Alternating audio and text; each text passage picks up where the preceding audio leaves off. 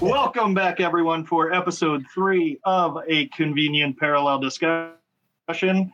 Uh, we are joined once again by author James Greene Jr., who wrote A Convenient Parallel Dimension How Ghostbusters Slimed Us Forever. I always want to say them wrong. I mess up the title of the podcast and the title of that. Uh, thanks for joining us, James. We have Eric from the Mooglie Fan Club, and we have Dave, Chris, Josh, Justin, and myself, Dan from the Buffalo Ghostbusters. Uh, Josh, you had an interesting point that we haven't gotten to yet, actually. So why don't you go ahead and ask uh, James the question that we were talking about earlier? All right, James. So, how did you come up with the uh, with the title and subtitle of this book? oh, uh, okay. Well, it's um, you know, I want I wanted it to give it some sort of unique title that was also clearly a reference to Ghostbusters, which is difficult because I felt like there are a lot of Ghostbusters references that are very played out and common. Uh, and when I was originally working on this book in like 2013, I was like, yeah, convenient parallel dimension. That makes sense somehow because it's like, you know, this is the dimension that's separate from their real lives or, you know, whatever. Uh, and, um, the subtitle was originally going to be like, you know, Ghostbuster, like the story of Ghostbusters, like 1970, whatever, to 2000, blah, blah, blah. Um, but then the publisher's like, you don't want to put dates in there because what if there's some sort of catastrophe and the dates are like go at, you know, uh, what if, you know, that, that's not going to be good. So I was like, all right. Um, and then, you know, they were kind of iffy. I mean, I was never like, I, I my like uh enthusiasm for a convenient parallel dimension as a title kind of like went came and went. Um and then i was like well let's call it who you gonna call? Uh how ghostbusters slimed us forever. Um I, the subtitle I, when as soon as i came up with them like that's gonna be the subtitle no matter what. Um but then ray parker jr was gonna uh, his the name of his documentary was uh, "Who You Gonna Call." Oh yeah, oh were, yep. And but it was weird because it was like that wasn't coming out. Like he kept saying it was going to be released, but it, it it seemed to not be coming out. and I was like, well. And then the publisher was like, you know what? I like a convenient parallel dimension. Let's just go with that. I was like, all right, that sounds good. This is like the naming uh, books is so hard and difficult. I hate it. well, there has to be a science to it because it has to be something that's like eye catching and interesting. Yeah. But also references the material enough so that yeah. I mean, if it was just a convenient parallel dimension, yeah, no, and nobody's gonna pick that up but hardcore fans. Yeah, and because of like search engine optimization and stuff, they're like, you got to have Ghostbusters in there, or you got to have movies, or you got to have Hollywood uh, you know, uh, stuff, oh. stuff well, you like got that. Ghostbusters and slime, so that works good. yeah, yeah, yeah, yeah, yeah. So uh, somewhere I have oh. the list of uh, all the different variations of titles. I should try to dig that up. It's, there's oh yeah, we'd, we'd, love to hear some alternate ones in a uh, future episode. Absolutely. Um, also, so jumping in to chapters five and six. Oh, Josh, did you have something else? Go ahead. Yeah, I was going to ask who designed the jacket of the book, and uh, um, well, how was how did you guys come to this like final decision?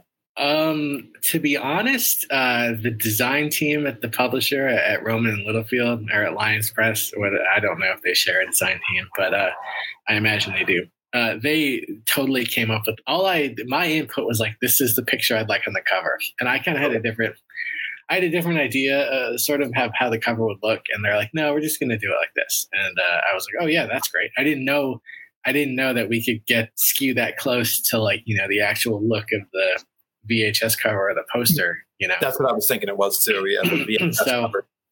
I was like, yeah, that that works. You know, so they did a great job. I think they made it look awesome. Um, Absolutely. You know, and then it's like your name down here is like a like a little sticker that was oh, slapped. Oh yeah, yeah, that's it's not that's, a sticker, everyone. It's it's actually like printed on here, but it looks just like that. It's nice. Yeah, yeah, that's so cool. It's so so much more creative than like what I was envisioning. it looks it looks like it came straight out of the '80s. Honestly, yeah. like this book yeah. looks like it, it could be like a companion book to the to the release of mm. the film. So it was like that it, the design is really nice. It's really eye catching. Yeah, yeah. I wish I had. I wish I know. I wish I had some communication with uh, the design team so I could tell them, you know, firsthand. But uh, you know, I never got a chance to talk. If their wife, anybody's watching this right now, thank you so much. You did an awesome job. I, I just want to I just want to add. I think this is probably. Um, I have a lot of the, the books, like the visual history. This is the best cover because per- personally, uh, and there's a reason why I say that personally. I love weather, weathering on our props and any items. I mean, look at our background, mhm. which is Yep. Yeah. the caution stripe, but weather. it's very faded, and it actually has a our Buffalo Ghostbuster logo that is weathered by Dan.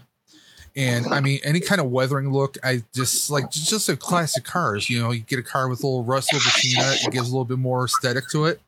Mhm. And this, I mean, the cover of the book, I mean, I this uh, is, to me that's art. I mean, I just love it. I love that all four guys are in the middle, and that weathering and that fadedness, and like like Josh said, the wrinkling, the sticker at the bottom. Yeah. that just it just home run.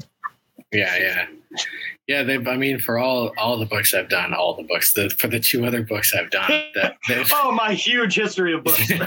they, the the design team always does an awesome job. They always like, like I remember with my second book, I was like just kind of like drawing stuff in like MS Paint, and I was like, what if we did that? And it looked like a nightmare. And they took that and they made it look so awesome. So We've all played around with MS Paint. Don't worry. oh, far too much. All right, so jumping in then for chapters five and six, we're getting to Ghostbusters 2, which I know is a very favorite subject of some of our uh, people on the podcast here. Uh, some of us regard that as their favorite Ghostbusters movie. Any one of you want to jump into it? Go right ahead. Well, I think the um, the the one thing that I wanted to start off with was um, where is it? I think I think Ernie Hudson said our biggest audience will be kids who weren't born when the first movie came out, and uh, to me that is that is so true. I wasn't even born when the when the first film came out, and I wrote that down too. Same. it's my it's my favorite it's my favorite one and I, I I've, I've loved it ever since I was a, a, a kid and um, he's right he's right I think if you were born post 1984 you know later on in the 80s like that is your movie and I think it gets a lot of people are like oh I love the first one and the first one's a for me it's the second one the second one. Ernie was Ernie was right on that. I think. I feel the exact same way. I'm born late 80s. Um, I didn't even see Ghostbusters 2 until it was on VHS. And I watched that so much that we ended up having to get a second copy after I broke our one copy of it. My Um, man. I wasn't even introduced to Ghostbusters 1 until years later. You know, so Ghostbusters 1 was a lot more grown up, so it makes sense that they wouldn't even show it to me until, you know, I was eight, nine, ten years old. So I definitely just loved, um, obviously, Dan's original concept, you know, the script that was called The Seed. And they're in this tunnel for three days and it's a thousand mile journey or whatever. It's like, what exactly was going to be interesting about that? but I, at the same time, I love that he still seems to have an idea. I just, I love the parallels where he recently was quoted talking about a movie being in Scotland and you had the seed with all these fairies and everything. That um, it's just interesting the parallels between those two. I wonder if it's residual left over of that idea from the late '80s, or if it's a totally new thing, possibly from filming, you know, over in Europe, or just new life experience. Who knows? I mean, Um, growing up, I've heard all different kinds of stories about Ghostbusters 2 and how the script was so drastically different uh, when they went to film it versus what the team agreed to. But reading this chapter, it seemed like they had a lot of the concepts like right off the bat after the tunnel script was thrown out. yeah, I mean, they they I decided thought it was really almost right interesting too how Go ahead, Dan. I Oh no, I was they- going to say I think really interesting that um, they had that script that then got kind of thrown out, and then the majority, it seems, of the first draft of really what ended up on screen was mostly done by Harold. Mhm. Ex- Exactly. I mean, they almost instantly had an evil painting with a Carpathian overlord. They had a just collection of ooze from the evil flowing throughout the city, and we're going to have to tell the city to be nice to each other. and you know, elements like that that were seemingly in version two of the script already, and those aren't drastically different. Like we've been told all the stories on Ghostbusters two. Well, that's an interesting thing too, because um, the 1988 draft that uh, is talked about here a bunch uh, is actually on Spook Central, um, the website, the the script. If anybody's interested in reading it, um, I was doing a deep dive through my hard drive. I was talking to James about it this week, of like all these old scripts that I had and finding where they came from and everything. Um, unfortunately, the one I had was not real. uh, I guess there was a fake Stupnitsky, Eisenberg, Ghostbusters 3 script that got passed around for a while there. Um, but there are some different drafts of Ghostbusters 2 that get referenced in this chapter, and it's really interesting to be able to go read some of those. Um, you know, the with the characters of Lane and uh, Justin or Jason. Did that get changed? Was it Jason and then Justin? It was Jason. Yeah. Yeah, it was Jason, and then they ch- changed it to Justin, and that would have been a pretty cool character sharing the same name. Well, because Justin's just such a good name, right, Justin? Yes, it is. Thanks, mom. Thanks, dad. But didn't didn't a lot of like Jason and Justin didn't that turn into a lot of Janosz type stuff? It turned into Janosz after Peter MacNicol's audition and then his input for the character. That's yeah. Well, because and how about that? How about how much of this character actually came from him? Yeah, that was really awesome to hear and to read. Yeah, like we could have ended up with Dustin Hoffman. Yeah, right. All I could think about was the Seinfeld joke from that, like, oh, Dustin Hoffman in Star Wars, like. Um, but yeah, like it's just it's so cool how Peter MacNicol actually like made that role his own and turned that into. I mean, uh, you know, so many people regard him as probably the best part of that movie. Like he was so entertaining. It really was. Um, and and just to hear all of like how he went through to even get into that movie was actually really cool. I didn't I didn't know a lot of stuff. I just I just assumed uh, he was just always in it, and that was that. Mhm. Like I just I mean, thought what- the guy, and like, the, but he was only in a couple of movies up to that point where he was he was just um, once he got didn't once he got the call, he was like, "Yeah, I'm doing this." Well, at first I mean- he he rejected it. That's right. Yeah. Yeah, he rejected My- it, and then he came back biggest to it immediately. my biggest exposure to him was Ghostbusters 2. So as a kid, I just assumed that was his actual accent Mhm. until I saw him on Ally McBeal, and I'm like, Me why does he too. not sound like Yona? Janosz? Me too. I'm like, I, when I saw when I saw him in Ally McBeal, I was I was like, he, he talks like a he talks like me. What? No, Non- no Dracula He's, he's dead been, and he's loving been it? learning his Come on. English really good. oh my goodness, Dracula dead and loving it. I forgot about that one. What about Baby Geniuses? Oh God. um, one thing that struck me as really interesting was that you know Peck was originally going to come back. Yeah. So every I, w- I was kind of curious what everybody thinks here. Would that have made it feel like more of a rehash, where that's sort of the knock on GB2 is that they rehashed a lot, or would it have felt less like a rehash? I think it would have felt more like a rehash simply because he did literally the same thing in Die Hard 2, Die Harder, where he came back for a role that literally meant nothing to the movie. He was just there. I don't mean to interrupt, but is Eric's mic working? I, I'm not hearing Eric at all. I think. Oh, Yeah, I'm not hearing Eric at all. Yeah. Oh, good job, James. James is now our tech guy. for, for some reason his you know he's got the same headphones as Dan, but they are not working. No volume is coming through the board here. log out, log back in. Plug it in. Oh. He's going to school. There he goes. We We got- got Eric. there we Oh, go. there you are. So Eric, what do you think? Bigger rehash or lesser rehash if Peck? was Wait, hold on a second. Okay. Wait, you can hear me now? Yeah. Yeah. Yeah, we can hear you. All right, can you actually hear me right now? Yes. Yeah. Yes, we You're can. good. Oh, what, what the heck happened? Oh my god, I got interrupted five times. I'm wondering why nobody's letting me talk. Don't hit the mute button. No. Um and I was I was gonna TV. s- I was gonna say that Walter Peck could have completely introduced a whole different dynamic to how the court scene could have been. yes. You know, it's it's it's not so. And there's been an argument on, you know, that people still don't believe in ghosts and all that stuff. Um, but having Peck in the movie could have helped legitimize them in the eyes of the public again. You know, there there was no doubt that this guy had kind of a personal grudge against them.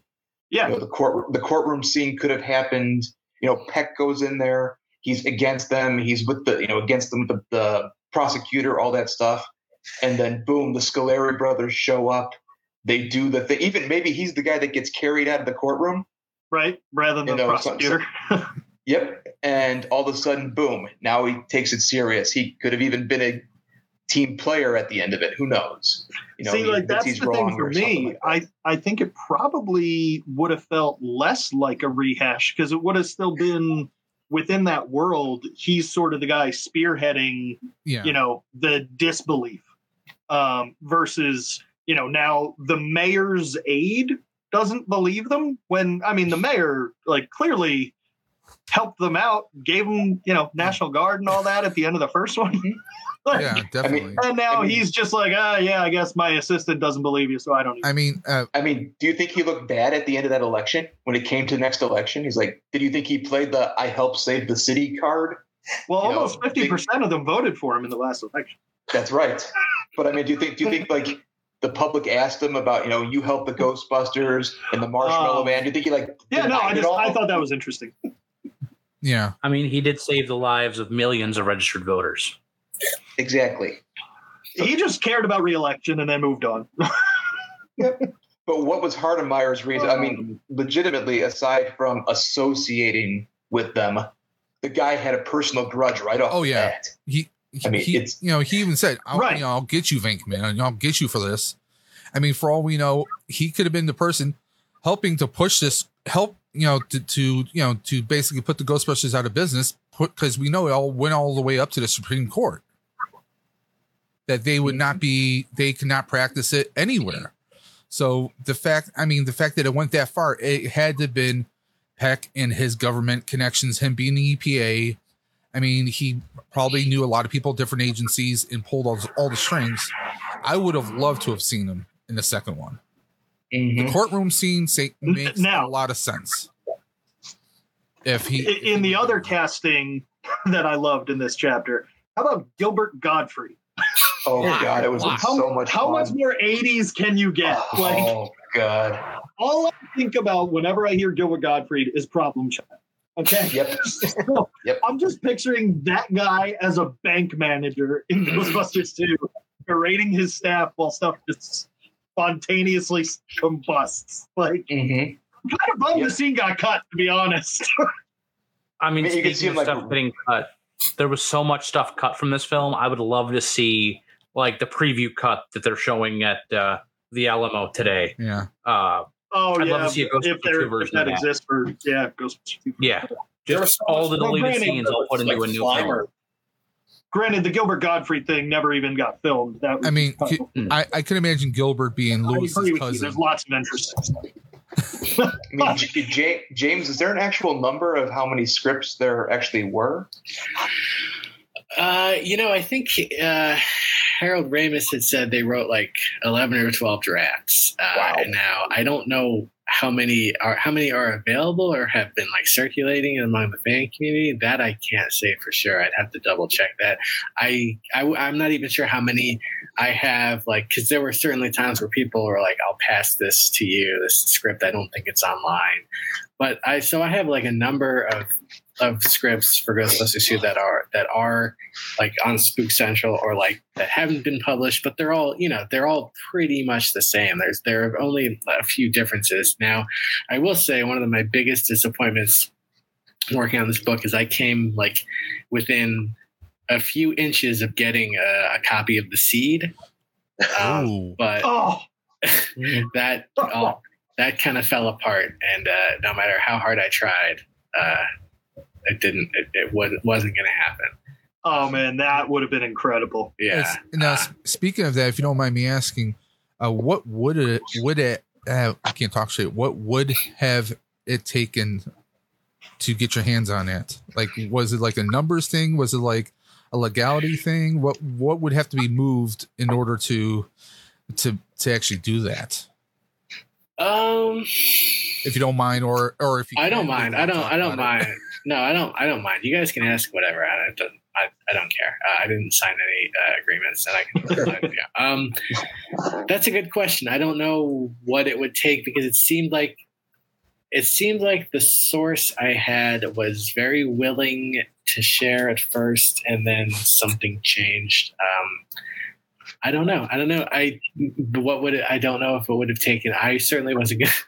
I wasn't gonna be like, hey, let me empty my bank account for you, stranger. Um, but uh, I I don't know. Maybe it would have taken like maybe it would have taken uh, a couple of phone calls. Maybe it would have taken. Uh, I don't know. Did It they probably like Did it want a Keurig coffee maker? I mean, uh, I feel like that's one of those things where it's like, if this goes further, I have to set aside like two weeks of my life and only focus on this. Uh, so it just, I think it would just would have taken a lot of time, persuasion, Okay. you know. So, um, you know, and uh, you know, once people, once someone stops like answering your emails, it's like, okay, I'm not gonna like, what am I gonna do now? It's like I have, I have a whole book to write. You know, I would Right. love to, to get the seed someday, but there were, Well, yeah, there maybe, maybe circle back with your source. maybe there were a handful of things like that. Uh, like, like I was really interested in when I learned about the Gilbert Gottfried thing. I was like, oh man, a perfect excuse to interview Gilbert Gottfried.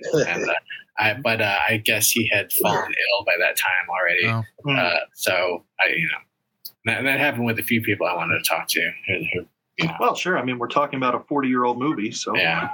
Yep. And it's not For like they were all watching young when they made it. So You know, For the, those of the you watching idea. listening at home, if you have a copy of the seed and want us to take a look at it, uh, it's our email is info at buffaloghostbusters.com. we'll be happy to spread it around on the podcast, and we'll all review the seed for you as a future bonus episode. we'll we'll act it out in various voices. Oh God! Ooh. Live And now streaming. the source will not contact us.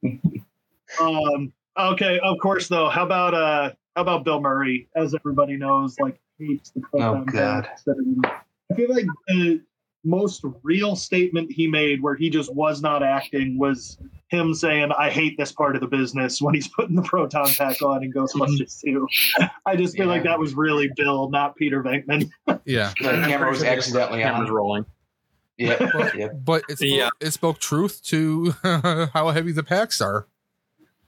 Oh my god, yeah. I mean, our replicas aren't even nearly as bad as what they were dealing with because you know I mean, fans have figured out ways to make technology and things lighter. packs and yeah, the actual Um, bulbs and everything that they had in there. Yeah. but I did love that one comment. And just could you imagine if they'd asked Murray to wear a slime blower? Oh, Oh god. Well, wasn't it in like the one of the original scripts where they were all what supposed to wear slime blowers? Like they were all supposed to wear slime blowers. That I, I'm not I, sure. I think in the you know what in the novelization of Ghostbusters 2, I believed all of them were wearing were wearing slime blowers at the at the end of that. So I couldn't imagine him him having to wear a, a slime blower or being asked to wear a slime blower. I mean, if he's willing to throw chairs at people, That was intense. I'm pretty sure Venkman would have been written out for the ending. right? They're Yeah. like, fine, we'll kill you off. Something big would step on him. Um, yeah, but so Um, anything else on the production before we move into chapter six?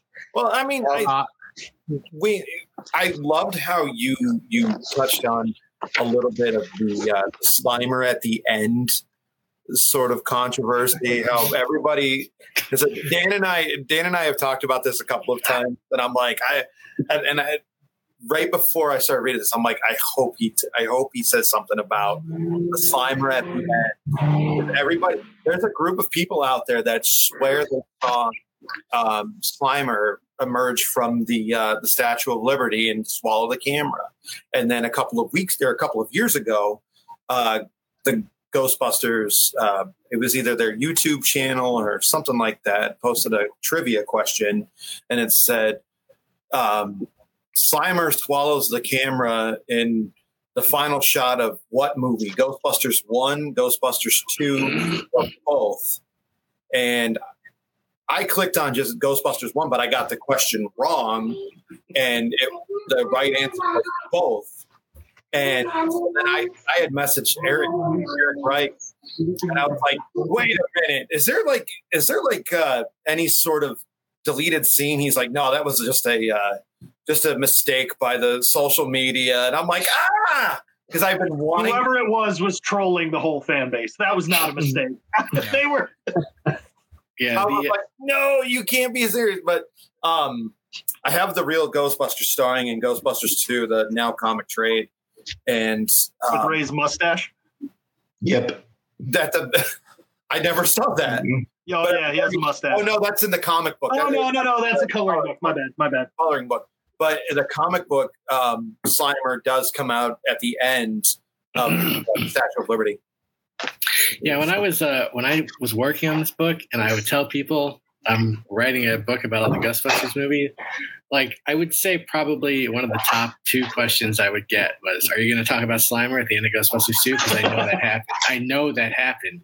You have to." And then like, um, you know, definitely after the book came out, some people would be like, "Hey man." Like I read that what you wrote about that Slimer in the end, the end of Ghostbusters 2, man. I think you could have uh, I, I think you should have worked harder to get us an answer. And I was like, I don't know what you Yeah, want me yeah. to do. Like, like I interviewed the lady who played Slimer. She doesn't remember. I interviewed uh, Ned Gorman, one of the head effects guys. He doesn't remember.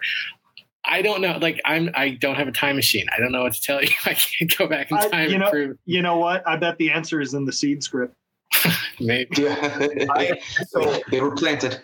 so someone had, had presented with uh, presented me with a theory on all of that because somebody else was like i remember seeing a scene where they were flowing down the river and they caught onto the ladder to get out of the to get out of the manhole there and i'm like that never happened either what is going on um, but somebody had, had presented and i think you even said something about it like there was some cuts that maybe went to print that um, that weren't supposed to be, Yeah. and like a very small group of people might have seen that Slimer thing, but then the the original the the theatrical ending is just that final shot with the with the Statue of Liberty. And those poor souls will forever be deemed as crazy by the That's rest of us. crazy. I like, know. you I know. odd off, yeah, odd one-off You know, shots like that sometimes end up in TV edits too. So Mm, it's true. possible it could have been in a random TV edit and just never the actual like release cuts. Yeah, Well, there's, there's a the 35th anniversary. Maybe they'll uncover it and we Jo- can finally see it. Josh wants the director's extended cut. Of course, he, He he wants wants, every bit of footage from that movie. Mm-hmm. Well, I mean, like what you said there, Bernsey, was uh, I remember seeing Iron Man, and then I watched it on I watched it on FX, and when he gets out of the Humvee, he actually picks up a gun and starts shooting back at the Ten Rings, Yeah. and that's not. I was like, "What is this? When did this happen in the movie?" I was like whole, watching a whole different movie, so. Maybe some television cut at it. Who knows? Some some Ace edits Ventura for, is uh, famous you know, for time that. allotted and live television.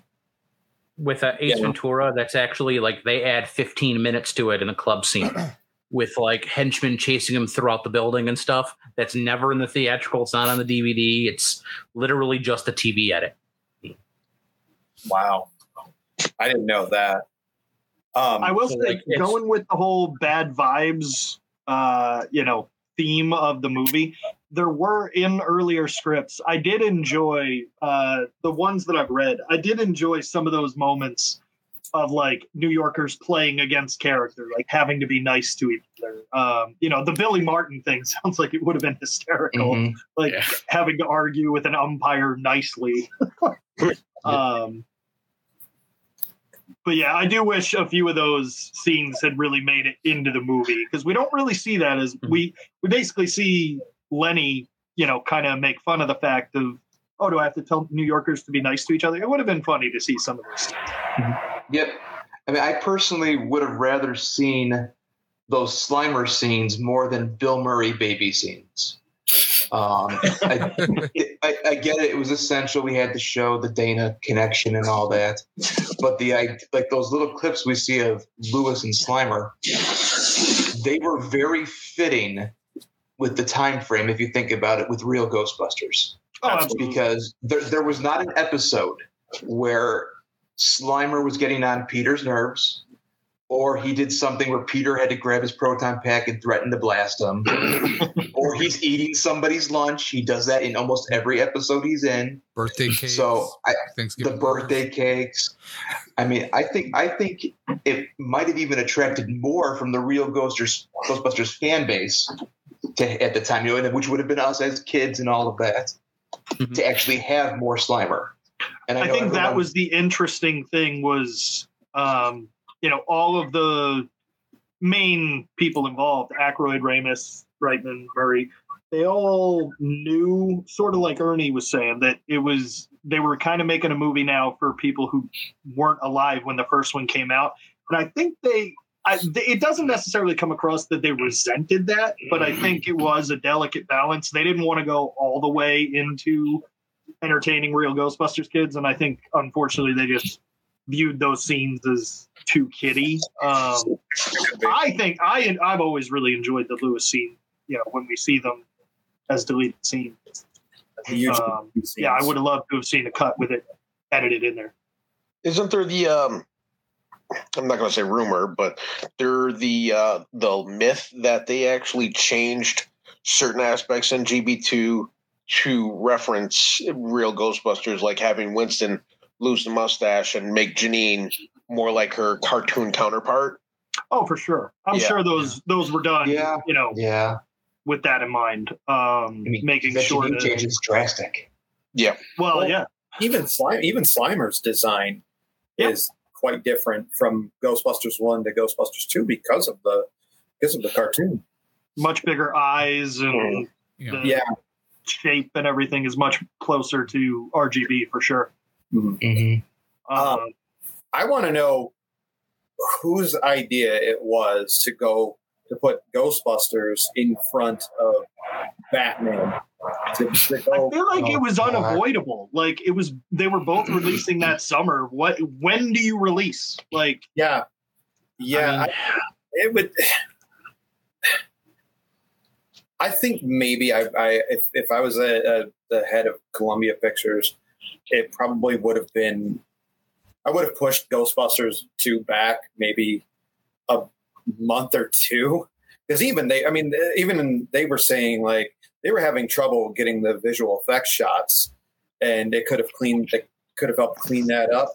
But Ivan Reitman was like, no, we're gonna, we're gonna go up, you know, a month or you know a couple of weeks, and everybody was like, huh, what? Why? Why are we doing this? Yeah. I mean, the Well, summer you- of '89. like you mean giving us more weeks, right? Like we were gonna Yeah. ask for more weeks. I don't Right. know where you would have put it in the release schedule though. 89 was so stacked in the summer Like- for other films. Um, Right. Just just listing ones that I, I looked up this afternoon, in addition to the ones that are listed in the book. You have Indiana Jones and the Last Crusade, Ghostbusters 2, Batman 89, Honey, I Shrunk the Kids, Karate Kid 3, Lethal Weapon 2, Star Trek 5, Nightmare on Elm Street 5, Major League, Uncle Buck, Roadhouse, and even Weird Al's UHF all came out that summer.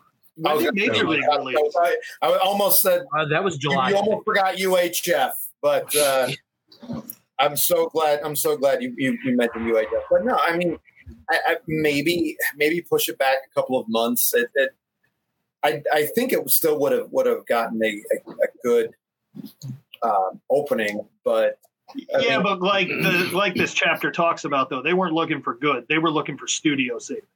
yeah, So they needed their big summer blockbuster. So they yeah, it, it was just unfortunate that it was released in a murderer's row of summer hits that like oh you move you know two weeks this way to avoid batman well now you're up against indiana jones well you move this way now you're up against honey i shrunk the kids which obviously surprised me but you know yeah, still yeah. They were, Um, it was just it was just all.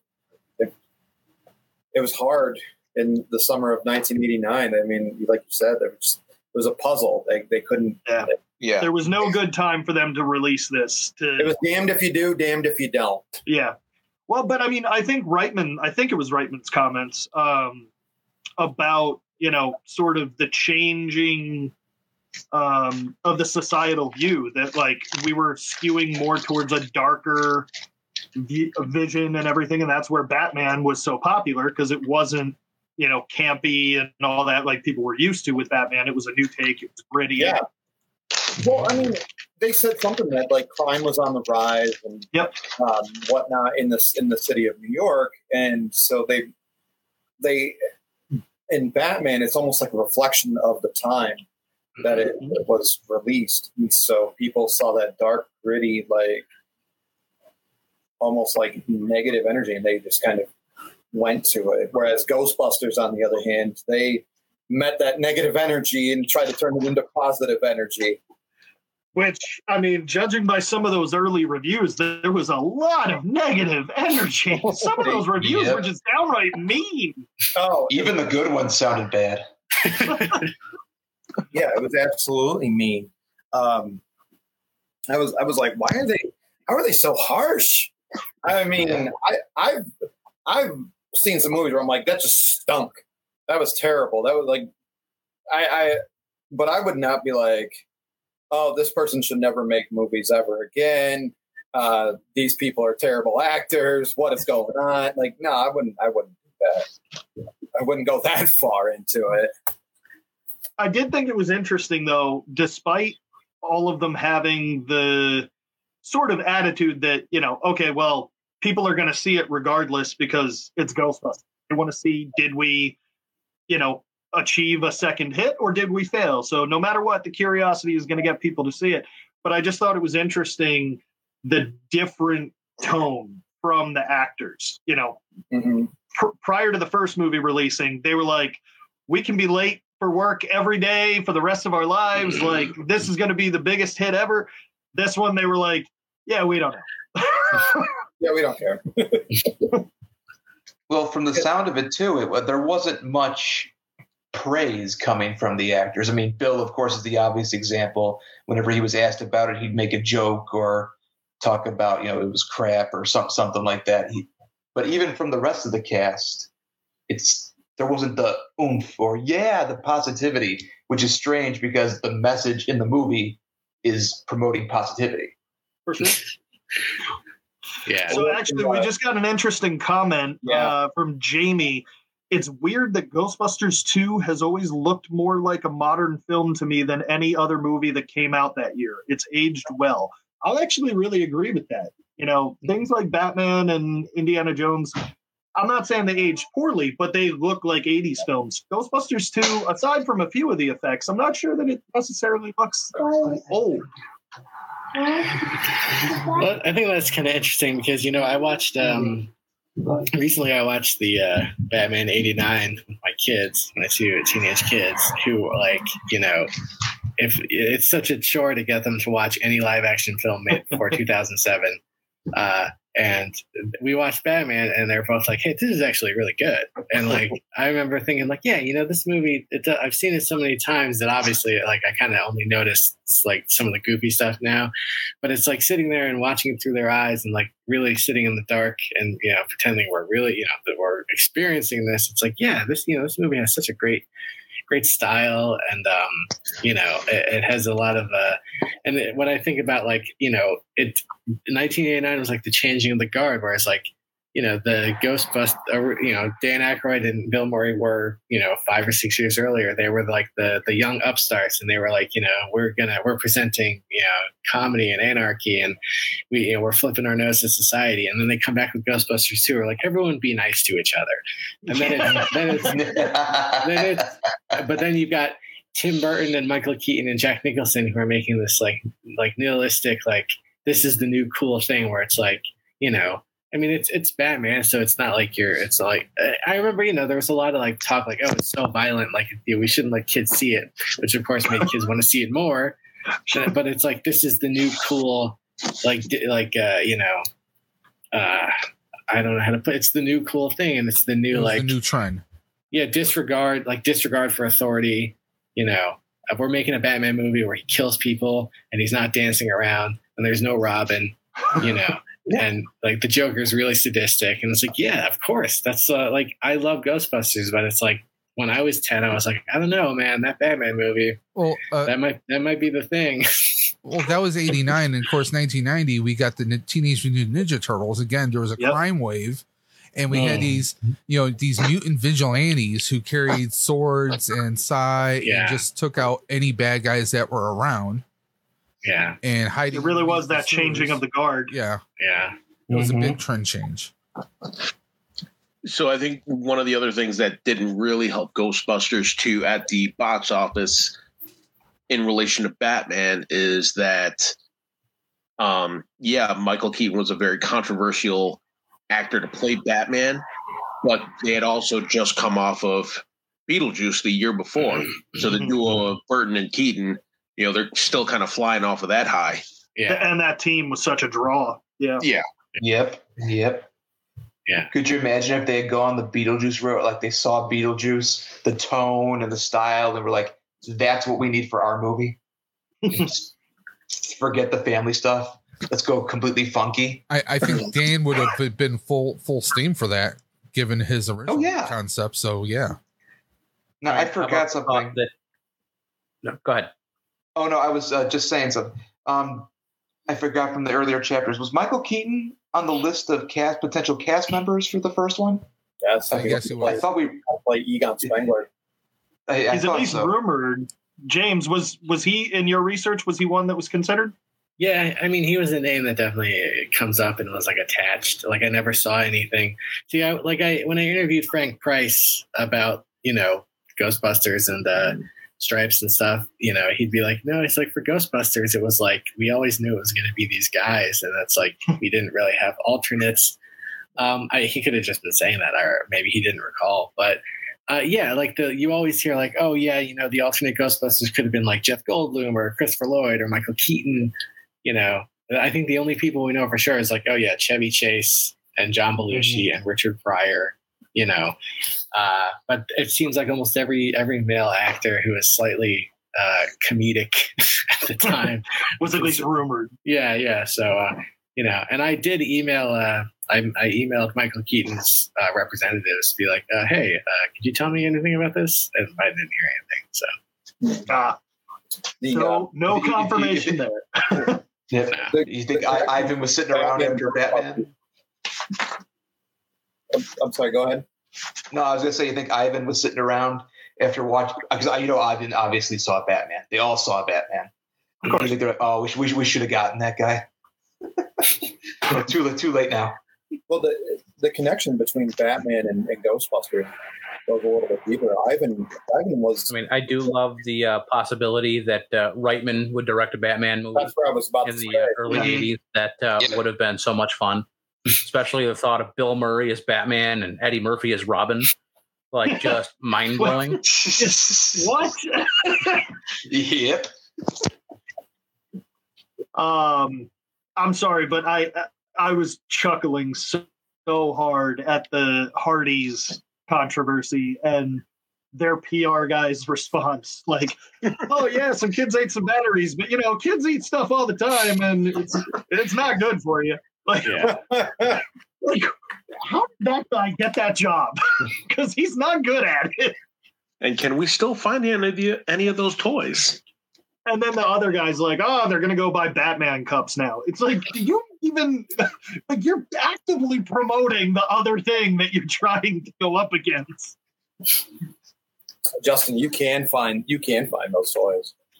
It's just All it's, a, it's a quick eBay search. Oh, it's, oh yeah, they're out there. They don't have batteries because all the kids ate them. But Oh darn!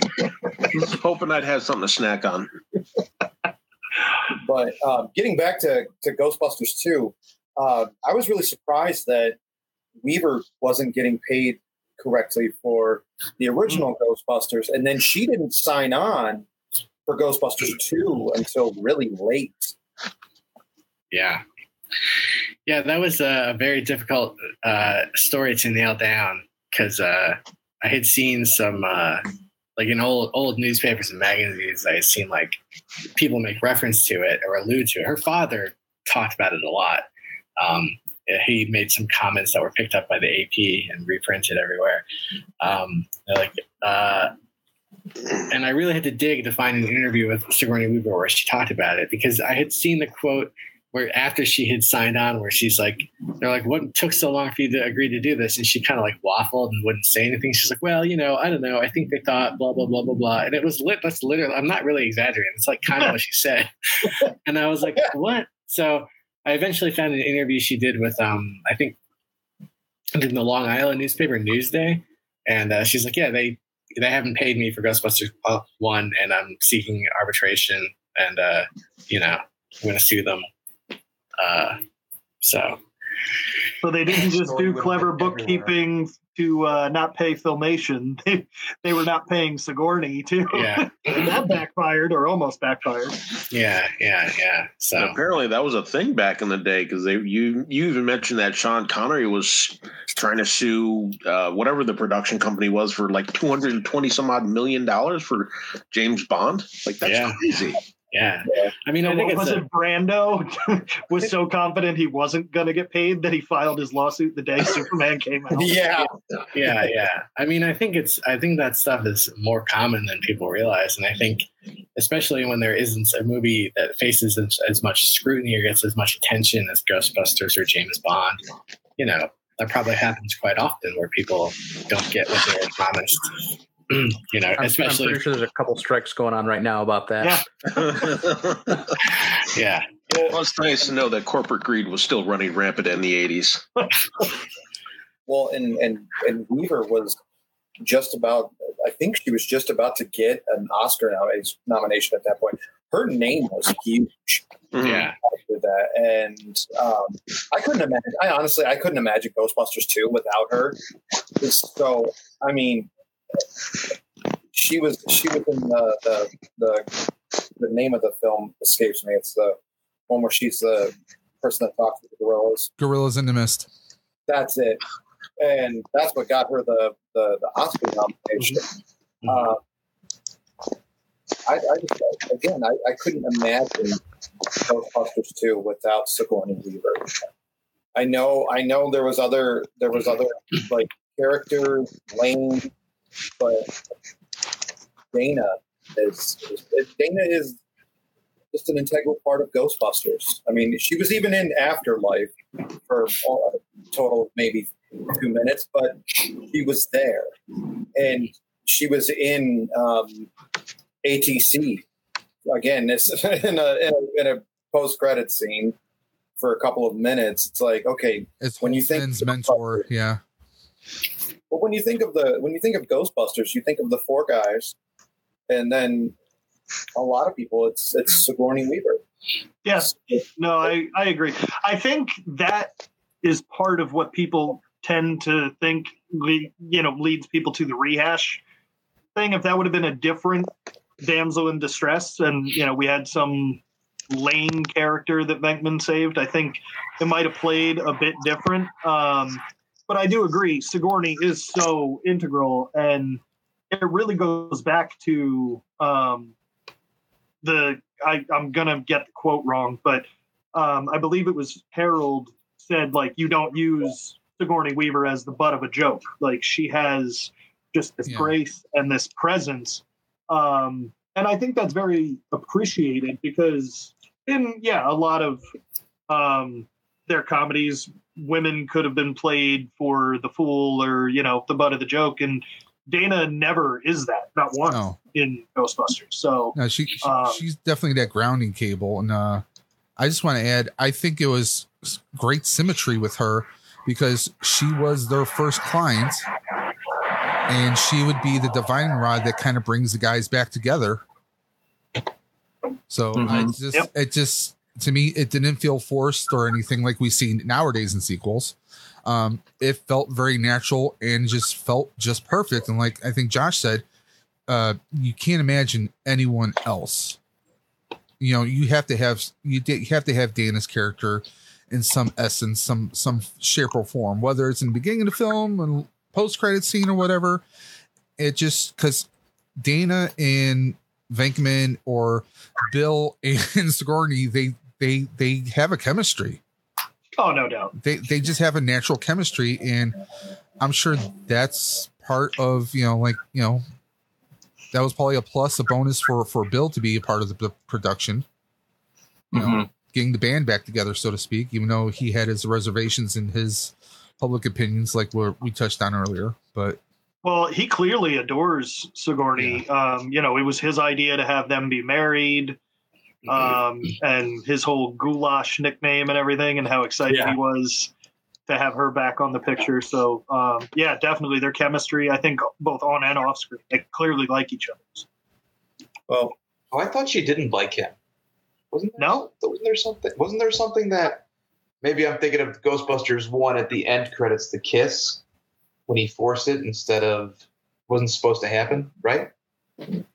I have no idea. No, do I I thought I always took that as good acting. I thought that was just her still being that character, resisting him and finally giving in. I didn't think there was any actual resistance there. yeah, because they But that was that's just my read on the Yeah, because they never really went on a date. Remember, she got turned into into a dog. Yeah, the, yeah. The, the nights he was supposed to go on their dates. and the Thorazine and yeah, yeah, it's kind of it's kind of like that idea that Mario saves the princess, but the princess isn't going to go out with him right afterwards, and she no, doesn't. no, take no, no. She she goes for Luigi. Let's be honest. That's right. Well, we can't talk Ghostbusters 2 without talking Vigo. Um, and what a piece of shit that guy was in real life. how? Yeah, I there was there was some shocking moments, James, when when I was reading it. I was like, wow. I I I love the villain. I love the villain. I can definitely separate the artist from the art, but um, yeah, he, he wasn't very. He was not a very nice person. No, no, No, he's just straight up monster. yeah, Yeah.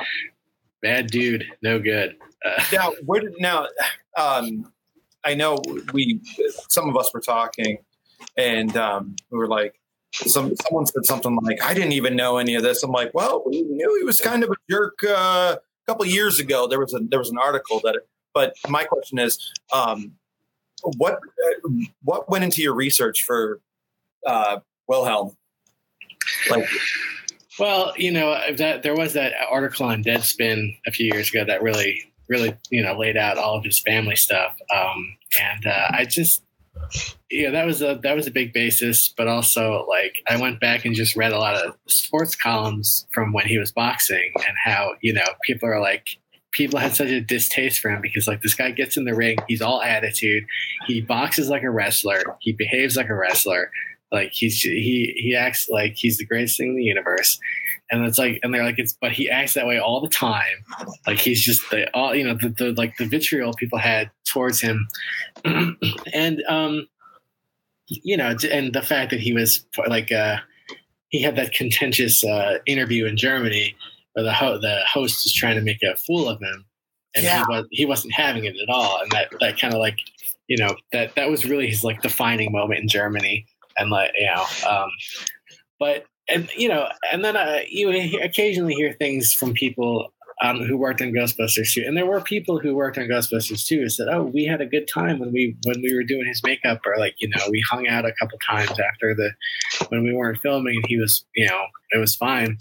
Uh but yeah, that I mean, I really there really isn't much else to say other than like you know, if you talk about his family life or how foul he was viewed, like in his in his professions, uh, you know, Was there anything after when he when I know when he was at the premiere he stormed off because Max von Sydow was the um, who played the voice of, of Vigo. Um, was there anything that, that he ever said after that about about the voice?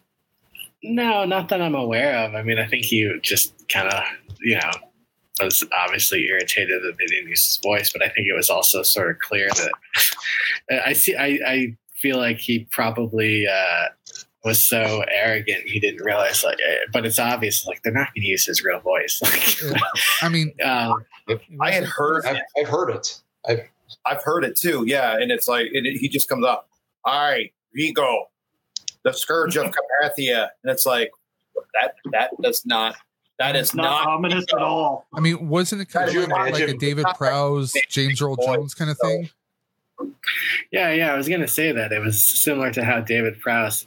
For some reason, thought his voice wasn't going to be dubbed. Where, like, regardless of what you think of David Prowse's performance, it's under this big helmet, so it's all muffled. And it's like, you know. So it's like, let's just get a guy, let's get James Earl Jones to just do this over. Um, so, uh, yeah, I don't know. I don't know. Like, I know I never heard anything. I think, uh, you know, once, once, uh, Wilhelm Norbert, uh, you know, retired from acting and everything, he kind of kept to himself, kept a low profile. Yeah, I mean, looking at his looking at his career, I mean, he he had two pretty big movies, you know, Ghostbusters two and Die Hard, Yeah. and I mean. Every every Ghostbusters fan can like pick him out in Die Hard, like ah, there, there's Vigo right there.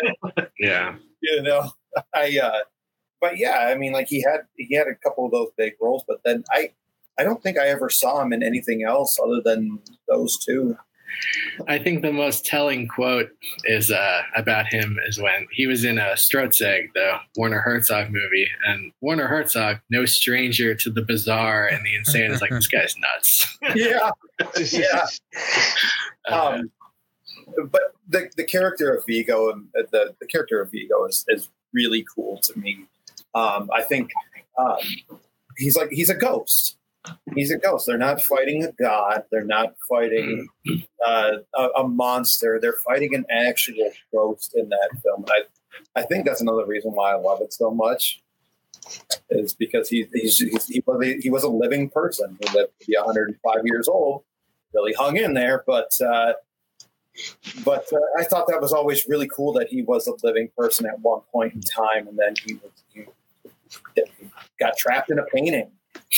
Yeah, I I, mean, I would love to have seen maybe if Ghostbusters 2 had come out in like post 1993, like him getting out of the of the painting. I think I think someone had said something in the last chapter, the chapter four. Like, could you imagine if they had the visuals that they had in mm-hmm. like 1993 to get to get Vigo out? I mean, he just shows up, he fades fades in, and it's like, oh, okay, yep, there he is. I mean, it's still haunting, but uh, man, I could Yeah. just see him ripping out of there, getting out, getting out of the painting. I agree that would look really cool, but I always found, sort of like you're saying, with him being a ghost trapped in a painting, I found the very simplistic nature of those effects to be, yeah, a bit more haunting. Of just like, oh, he's out of the painting, he's like coming Yeah. into focus. Like, I always really liked that. I thought that It, was it, it, it, it, it sends chills. Yeah. it sends I mean- chills up your spine.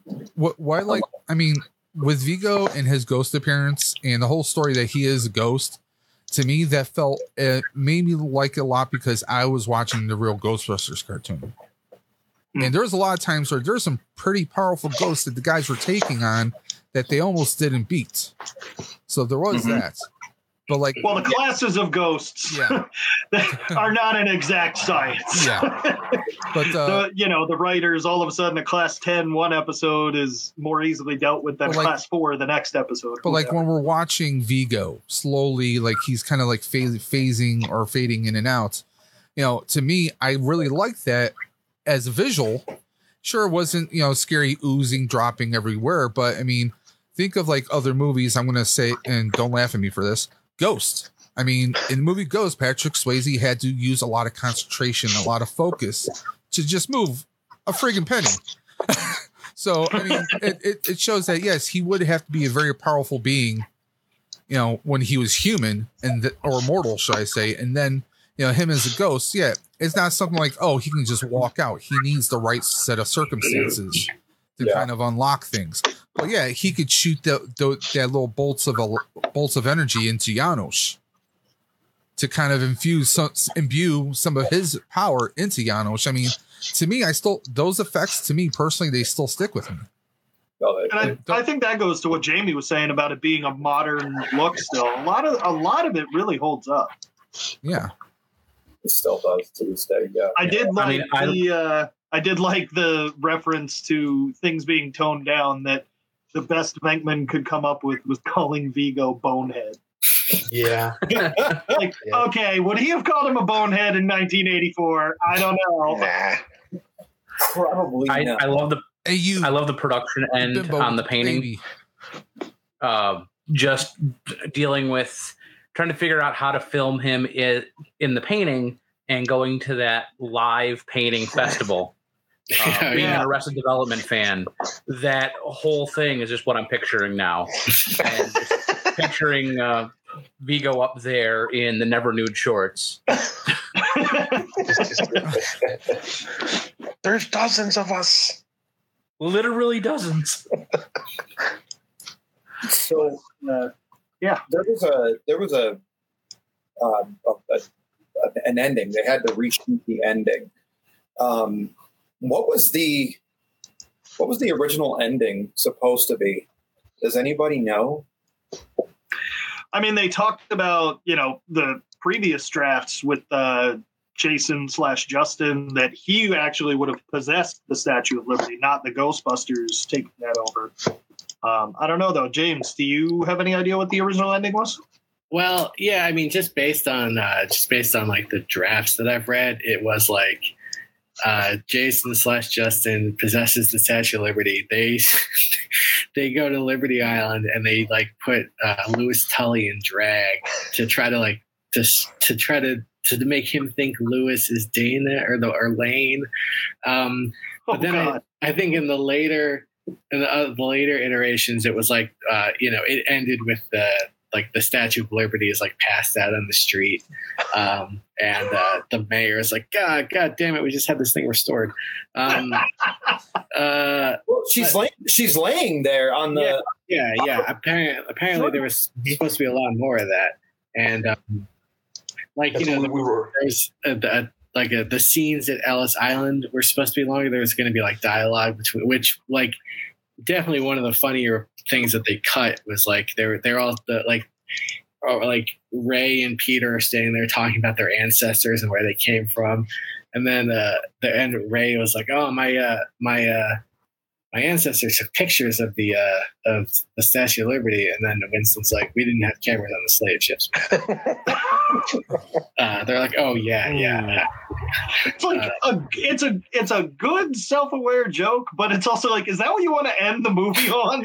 Like, is that the last line as the crowd walks out into the? Well, I mean, I don't it, think that would have flown in '89, let alone today. So I would have loved to see this the what happened to this. We were talking about this in the chat. What happened to the statue? I think nowadays it would have been a mid-credit scene or even the end of it.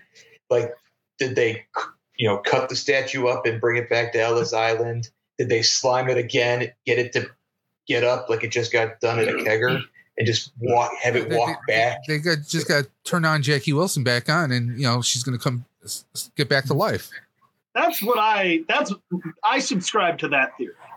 I think in the novelization, climb back up on the they pedestal. climbed it and walked it back, but the wrong arm is upholding the torch. Yeah, that's what I was thinking. That, that would have been great. Like, That would have been funny. Um, Just and then there's Lenny. Put it back. Put it back. No, it's not going to work again. Sorry. Just what? Just get on a boat and leave. Dro- drop drops the torch, it lands on a ferry going by. One one thing that uh, they, that also gets a lot of attention in Ghostbusters 2 is just how um, the side of the like well the logo is always the the two fingers up. It's on the side of the car. It's on the pad. It's it, it it kind of doesn't make sense. But in that there's that one scene where like it's the commercial where it got cut and Ray's like, We're back with two times the power and two times of what like the proton charging or whatever it is. Uh, it's like that if that would have just stayed in the movie, it probably would have made just a little bit, a tiny bit more sense. But I, I don't I still don't get why they did the the tube logo in movie. The same reason that they put a red stripe on for Firehouse. Yeah, so I, they uh, can sell more toys of a different Ecto one.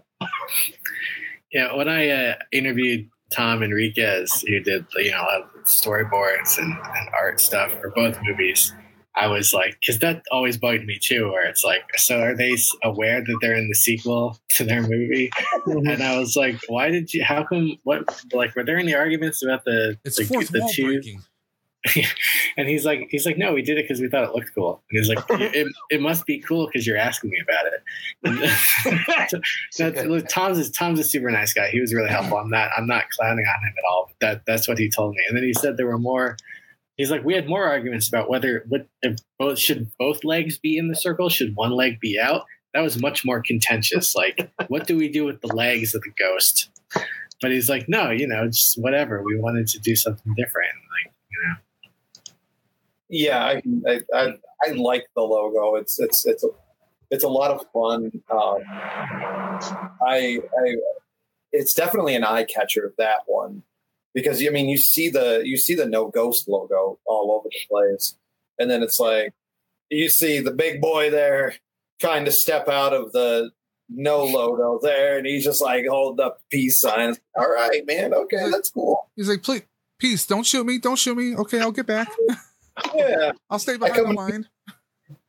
Yeah, I still find it logo wise, while it's not as popular, I find it just as strong as the GB one logo. Mhm. Whether it's for whatever, however the movie invoked any feelings or anything like that, I still think it was really well done. You know, even if it was just on a poster and said it's Ghostbusters 2, and they never used it again, which, as you Which know, a lot of really people wish that's how it happened. Um, I still think it would have been great. I still think it's great. Hey, if the finger if the fingers weren't up, there would be no sign that hangs that hung outside of uh, hook and ladder eight that broke that brings us to the Buffalo How many how many degrees of separation are you going here on this? guy? Basically, the like logo two. didn't exist, then the sign didn't exist, then the sign couldn't be broken, then the Buffalo Ghostbusters couldn't have fixed the sign. Exactly, exactly. hey, we got to figure out a way some somehow. But yeah, I I, I, I like the Ghostbusters two logo. It's fun. It, it, sure. it- that's it's the reason why I had to uh, I had to get a charcoal gray as my first flight suit. yeah. That was the first flight suit for a lot of us. I mean, my first suit before even joining was a gray suit, and I still have it, and I still rock it to this day because I like the gray, but it's a little bit heavy in the summertime. So, So I do have does anybody else have going off the anything on chapters five and six? Go ahead. There you go, yes. Chris. Um, I thought it was interesting that Ray Parker Jr. was not asked back simply because he made too much money on GB1. Yep. Or that was his reason. That's what he said, right? Is that actually official? but I liked that Bobby Brown also was like, "Oh, I'm not just gonna take Huey Lewis's lick and do that or whatever," and then he gets sued too.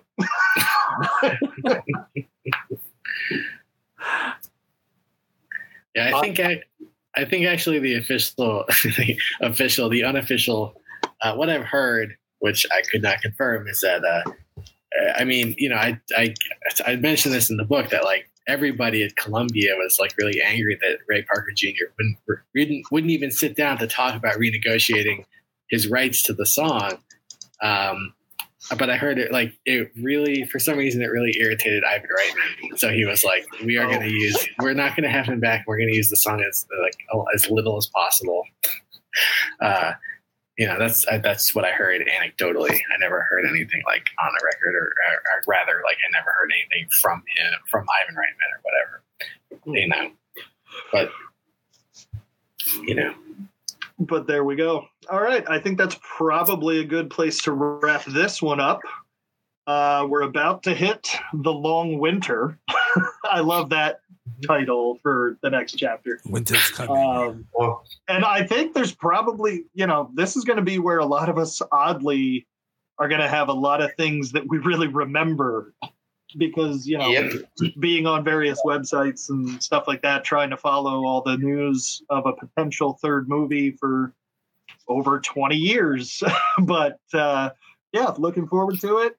Thank you again for joining us, James. And uh, I guess we will see everybody next week, same time, same place. And if you're listening on the podcast that we've now started apparently with this, uh, hope you are enjoying it. And we'll see you. We got three episodes left. So we'll see you next week.